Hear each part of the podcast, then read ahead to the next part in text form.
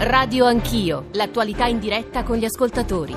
Mi preoccupa il mondo. Forse qualche studioso potrebbe dirci perché il mondo sta ruotando a rovescio. Ho sentito Camilleri in questa affermazione, mantenete le proprie idee, ma eh, dipende da che idee. La saggezza spesso è riuscire a cambiare le proprie idee in meglio. Pensiamo a coloro che hanno delle idee sbagliate di violenza. Non vedere più più le donne, non vedere più la bellezza femminile. Questa è la cosa che mi ha fatto diventare realmente malinconico. Se non fosse stato per lui non avrei scoperto la Sicilia che ho imparato ad amare attraverso i suoi romanzi. Io ho una fiducia sconfinata nell'uomo, nell'umanità. A proposito di questa lingua forgiata da Camilleri, vorrei dire che assume un valore enorme, soprattutto oggi, dove invece è, è che è un momento in cui ascoltiamo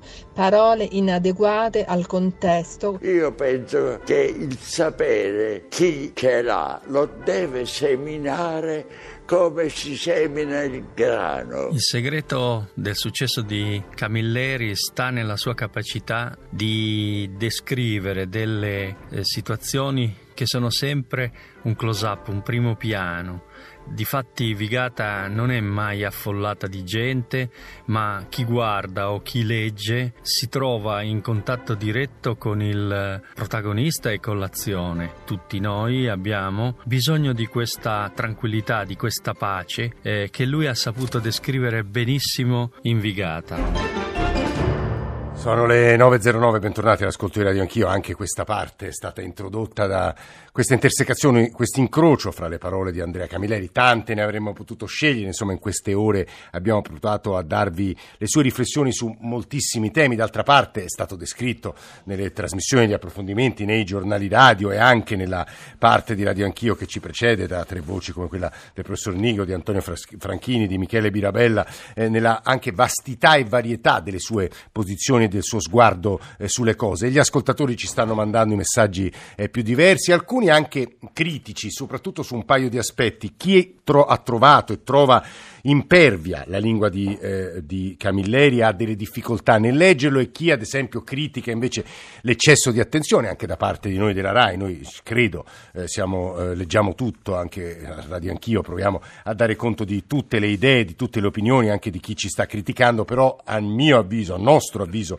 non è secondario quanto ha detto Antonio Franchini poco fa ai nostri microfoni, cioè fate attenzione quando, mh, eh, quando sottolineate o criticate eh, la grande attenzione mediatica di queste ore perché Andrea Camilleri forse è lo scrittore che nella storia del, del Novecento italiano, del secondo dopoguerra, ha creato maggiore sintonia con eh, il popolo eh, dei lettori. Nessuno scrittore, anche elencato nomi grandissimi della storia della nostra letteratura, è stato eh, capace di eh, raggiungere così tante teste, così tanti cuori. Ora non fatemi essere, eh, essere retorico, però ci sono degli elementi persino inspiegabili. Non lo dico a caso, non uso questo aggettivo inspiegabile a caso, perché è molto presente in un pezzo di stamane di Matteo Collura sul Messaggero. Matteo eh, Collura è uno scrittore, un giornalista che conosce mh, a fondo eh, le cose di Sicilia, ha scritto su Sciascia, ha scritto su Pirandello, ovviamente ha scritto anche su, eh, su Camilleri e, e soprattutto conosce benissimo la Sicilia, ma Camilleri non era solo la Sicilia. Collura, buongiorno, benvenuto. Buongiorno. Perché usa quella, quel, quel, quell'espressione? C'è sempre un elemento inspiegabile nel successo. Eh, perché mm, Camilleri è un fenomeno, insomma, eh, il suo successo non si può spiegare o si può spiegare fino a un certo punto, insomma. ogni tanto accadono fenomeni di questo tipo, insomma, con accelerazione di libri venduti che, che, che spinge a farne acquistare altri e poi altri ancora. Eh, questo dal mio punto di vista è un grande merito, insomma, se un autore spinge tanti suoi lettori in libreria automaticamente aiuta gli altri scrittori a vendere qualche copia dei loro libri, insomma, chi entra e arraffa i libri di Camilleri in una libreria magari si accorge che ci sono i, i libri degli altri. Però a proposito della, del, del, del, della, della dire, del successo che ebbe sì. i mezzi di informazione che questo successo hanno seguito e accompagnato. Sì. Ecco.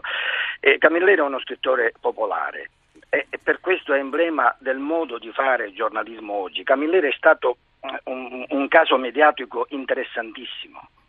E non dimentichiamo che è stato mh, quasi inventato all'inizio quando ho cominciato ad avere fortuna, da Maurizio Costanzo. Lui andava ogni sera in quel salotto televisivo sì. che aveva una popolarità immensa Enorme.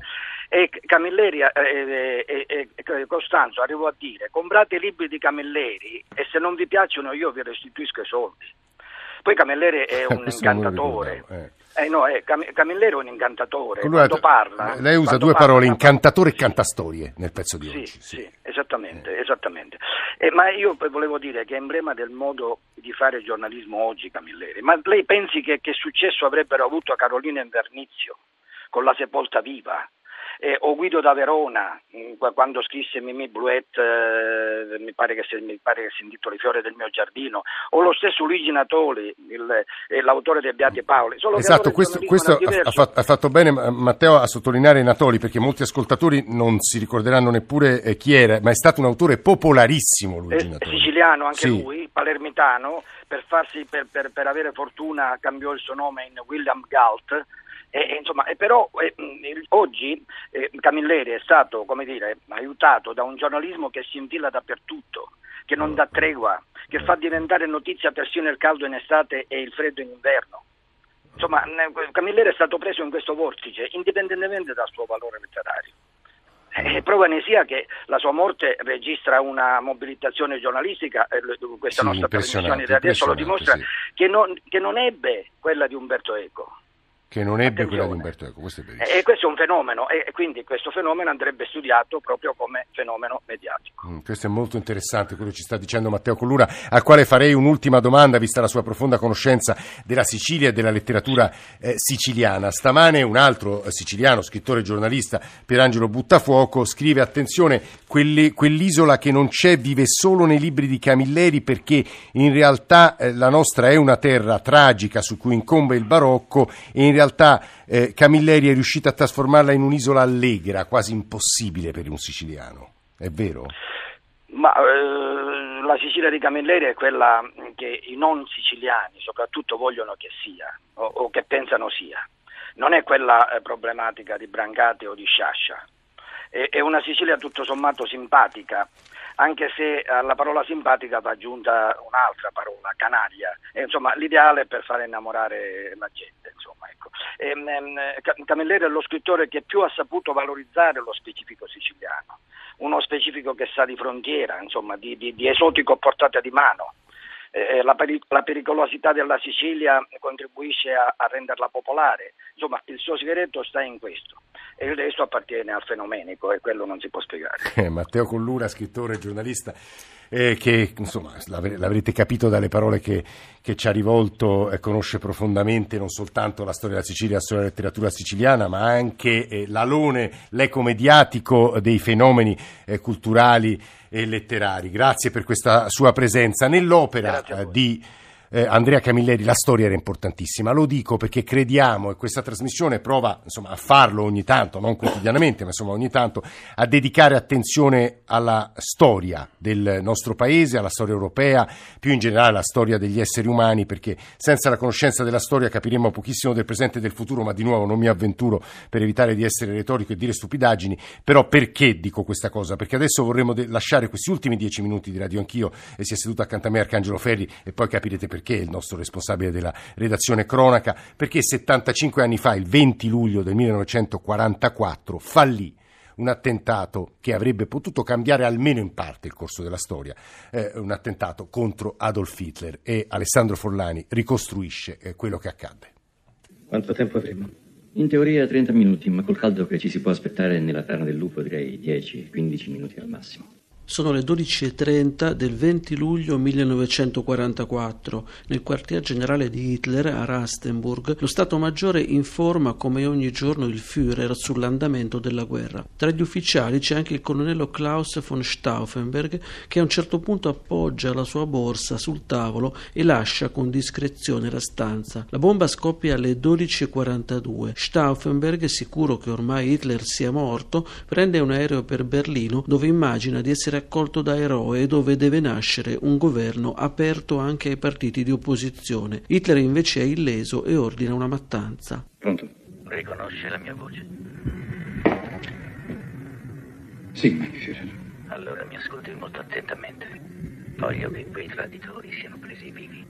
Sì, mein Führer. La storia è stata raccontata al grande pubblico nel film Operazione Valchiria ed è evocata nel famoso romanzo L'amico ritrovato. Stauffenberg è un nobile, un militare, un cristiano, un conservatore e in più un misogino, non certo insomma quello che l'immaginario associa a un uomo della resistenza al nazismo. Nato nel 1907 a Stoccarda, intraprende la carriera militare e nel 1934 giura con convinzione fedeltà assoluta a quel Führer che ha ridato alla Germania un impero. schwöre bei Gott, diesen heiligen Eid, dass ich dem Führer Adolf Hitler, dem Oberbefehlshaber der Wehrmacht, volle Il cambiamento arriva nel 1938 con le prime persecuzioni contro gli ebrei. Stauffenberg va a combattere in Africa dove perde un occhio e un braccio. Venuto a conoscenza del piano per la soluzione finale, scrive nel diario che l'unica via d'uscita è l'eliminazione dello stesso Hitler. Cita San Tommaso d'Aquino, secondo cui in nome della giustizia è lecito ribellarsi all'autorità e uccidere il tiranno. La tortura e le riprovevoli condizioni dei prigionieri. L'esecuzione di massa degli ebrei. Il mio dovere come ufficiale non è più quello di salvare il mio paese, ma di salvare delle vite. Quella militare non fu l'unica resistenza interna, ci fu il gruppo dei giovani della Rosa Bianca e ci furono i pochi di cui parla Joachim Fest nel libro Io no, che attuarono una resistenza passiva. Quella degli ufficiali però fu l'unica azione che si avvicinò ad un risultato concreto. Lo strumento di intervento è la cosiddetta operazione Valchiria. La responsabilità dell'attentato viene attribuita a un ipotetico gruppo terrorista e l'esercito prende il potere secondo quanto stabilito dallo stesso Hitler. Il Führer Adolf Hitler è morto. Un gruppo di estremisti delle SS sta tentando di prendere il controllo del Reich. Dare inizio all'operazione Valchiria. Quando però Stauffenberg esce dal quartier generale, l'ufficiale che si va a sedere al suo posto sposta la borsa con la bomba per poter appoggiare dei fogli. La detonazione ferisce alcuni generali, ma Hitler è salvo. Geschieht A luna di notte il dittatore parla alla radio per denunciare il crimine inumano e annunciare la vendetta. Stauffenberg a quell'ora però è già stato fucilato. Come è avvenuto per le fosse ardeatine, l'ordine è già stato eseguito. Nelle settimane successive circa 200 militari che avevano aderito alla congiura vengono torturati e uccisi. Le impiccagioni devono essere lente perché i condannati sentano che stanno morendo. Il tutto viene filmato perché Hitler possa vedere e rivedere le immagini. Gli storici dicono che se il dittatore fosse stato ucciso, più di un milione di ebrei si sarebbe salvato dalle camere a gas, 4 milioni di civili tedeschi non sarebbero morti nei bombardamenti e milioni e milioni di soldati e civili nel resto del mondo non sarebbero morti in quell'ultimo anno di guerra. Hitler non è soltanto un acerrimo nemico del mondo, ma un acerrimo nemico della Germania. Uno dei congiurati lascia questa frase nel diario: Dio promise ad Abramo che avrebbe risparmiato Sodoma se avesse trovato in essa anche soltanto dieci giusti. Spero che grazie a noi Dio non distruggerà la Germania. A parte che riascoltando, ritornando a quell'evento di 75 anni fa, viene dalla ragione a Robespierre quando diceva il caso è il re della storia. Si è seduto accanto a me Arcangelo Ferri, eh, nostro responsabile della redazione cronaca, non a caso, perché Arcangelo qualche eh, anno fa, se non sbaglio Arcangelo, giusto? Sì, eh, circa dieci anni fa. Ha intervistato uno dei pochissimi sopravvissuti a quello che tra l'altro tu non definisci un attentato, ma un tentato colpo di Stato. No, no, fu un, uh, un colpo di Stato apparentemente molto ben organizzato. E la persona che io ho intervistato, eh, anche, qui, anche qui per Radio 1, si chiamava Ewald Heinrich von Kleist ed era il pronipote del grande poeta tedesco, eh, apparteneva a una famiglia di eh, militari prussiani, di esponenti conservatori e monarchici. Il padre monarchico era volato in Inghilterra nel 1938 per eh, avvertire il governo inglese di non fare alcun tipo di appeasement con Hitler perché questo li avrebbe portati al disastro e sostanzialmente Giorgio lui fece l'ufficiale, un giovane ufficiale, un giovane capitano di 22 anni, fece l'ufficiale di collegamento nel quartier generale della riserva dove andò in scena il, il colpo di Stato seguito all'attentato. E lui sostanzialmente eh, riconobbe, riconobbe, in Stauffenberg un, un uomo straordinario. Uh, lui mi disse che è molto difficile trovare uh, uomini che hanno in sé due qualità, un profondo idealismo, uh, valori morali molto elevati e una grande capacità organizzativa.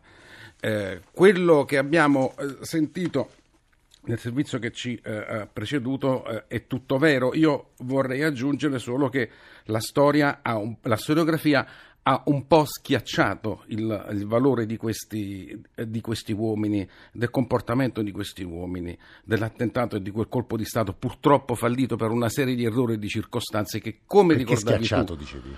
Schiacciato il, un, ruolo messo, un, ruolo messo, un po' in secondo piano no? nella, nella, nella, storia ufficiale, come se nella Germania nazista, come se la Germania nazista fosse tutta omologata, fosse tutta dietro il Führer. In realtà non era così, tanto che eh, non era così, o in parte non era così, tanto che la rappresaglia eh, che ricordavamo prima eh, colpì migliaia e migliaia di persone mm. che erano coinvolte direttamente o indirettamente nel colpo di Stato. Credo che su questo sia interessante ascoltare la voce di uno dei più attenti studiosi del Novecento, storico contemporaneista, eh, Marcello eh, Flores, eh, che ha insegnato storia contemporanea all'Università di Siena, molto ha scritto sui genocidi, sulla violenza eh, del Novecento. Dicevo poco fa il caso e la sua presenza eh, importante nella, nella, storia, lo diceva, io citavo Robespierre, ma insomma in questo caso mi sembra evidente quel peso. L'altro giorno Angela Merkel Merkel ha ricordato quello che accadde 75 eh, anni fa. I nostri ascoltatori si irritano sempre quando si fanno i paragoni fra la storia di ieri, la storia presente, il nazismo, il nazismo presente nella Germania eh, di oggi. Forse sono paragoni inopportuni, ma credo che servano anche a capire quanto è importante conoscere la storia. Professor Flores, buongiorno, benvenuto. Buongiorno, buongiorno. Ma eh, il caso sicuramente eh, in questo caso particolare ha avuto un ruolo eh, addirittura più importante perché eh, avrebbe potuto tranquillamente andare ad effetto positivo quel, quell'attentato e sicuramente ci sarebbero stati quei eh, cambiamenti che lei eh, riassumeva prima, nel senso di meno vittime, la guerra che si sarebbe eh, chiusa anticipatamente e così via. Diciamo che da un punto di vista eh, di eh, consapevolezza storica, di narrazione storica, le questioni non riguardano però solo uh, il momento dell'attentato eh, e questo anche per il eh, giudizio che, eh, che, si può dare in sede storica su, sugli attentatori. per esempio una domanda è perché la, l'iniziativa di cominciare a prendere in considerazione la possibilità di eh, far fuori Hitler è venuta solo quando ormai per la Germania le eh, condizioni della guerra erano eh. chiaramente in una, fase, eh, in, una fase, negativa. Allora eh, è vero che eh, personalmente molti, se non forse tutti, dei, dei, coloro, i cospiratori sì. dell'attentato avevano una, avevano diciamo, delle personalità eh, legate al senso dell'onore eh, militare e così via, però eh, nello stesso tempo avevano un senso dello Stato tale che finché eh, la Germania mm, mm, stava mm. andando bene eh, seguivano Hitler anche loro senza metterlo minimamente in discussione. Ecco. Il problema è capire come eh, naturalmente spesso avviene che nei momenti poi di crisi, quando ci sono dei cambiamenti nella storia, questo accelera anche delle esatto. prese di consapevolezza maggiore e spingono quindi a scegliere e a muoversi quello che era avvenuto nei confronti. Professore, qualche ascoltatore ci, ci, chiede lumi, insomma qualche elemento in più sulle parole di Angela Merkel dell'altro giorno, cioè il fenomeno nazista oggi che è molto marginale ovviamente rispetto al passato, ma che è importante comunque conoscere e combattere.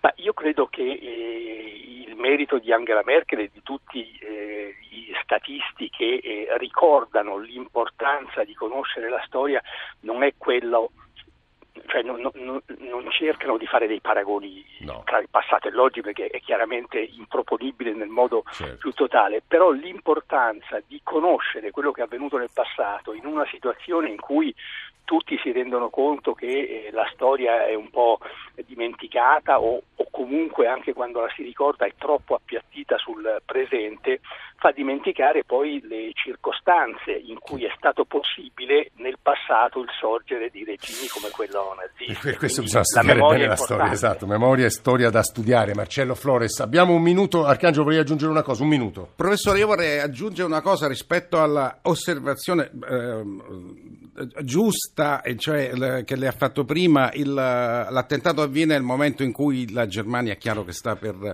perdere, perdere la guerra, però von Kleist mi raccontò che un anno prima, nel 1943, lo stesso Stauffenberg lo avvicinò chiedendogli la disponibilità a farsi saltare in aria come un kamikaze presentando le nuove uniformi a Hitler. Il piano poi, eh, il piano poi saltò perché gli alleati bombardarono il deposito delle munizioni. Quindi lo scenario si anticipa di un anno, diciamo, dove le sorti della guerra non erano proprio certe. Guardate, questo è molto interessante, purtroppo non abbiamo tempo per eh. approfondirlo, però magari in altre trasmissioni, altri contesti dovremo farlo, perché comunque, come diceva il professor Flores, come dice anche Arcangelo Ferri che è seduto qui accanto a me, senza memoria, senza storia, poco siamo, mettiamola così. Grazie a tutti per averci ascoltato in tutte le pagine che abbiamo cercato di costruire stamane a Radio Anch'io. Adesso eh, diamo la linea a eh, 100 eh, città. Noi torniamo domattina più o meno verso le sette e mezzo. Permettetemi di eh, salutare e ringraziare chi ha costruito e messo in onda questa trasmissione, la redazione di Radio Anch'io, eh, Nicola Amadori, Alessandro Forlani, Alberto Agnello, Adamarra, Maria Grazia Santo, Elena Zabeo, Mauro Convertito in regia e poi Gabriele Cagliazzo e Tommaso Margiotta in console. Tutto ciò che avete ascoltato potete riascoltarlo attraverso i nostri social, il nostro sito, il nostro profilo. Sono benvenuti, anzi, i vostri eh, messaggi e noi speriamo che continuiate a farlo oggi. Per il resto ci sentiamo domani mattina.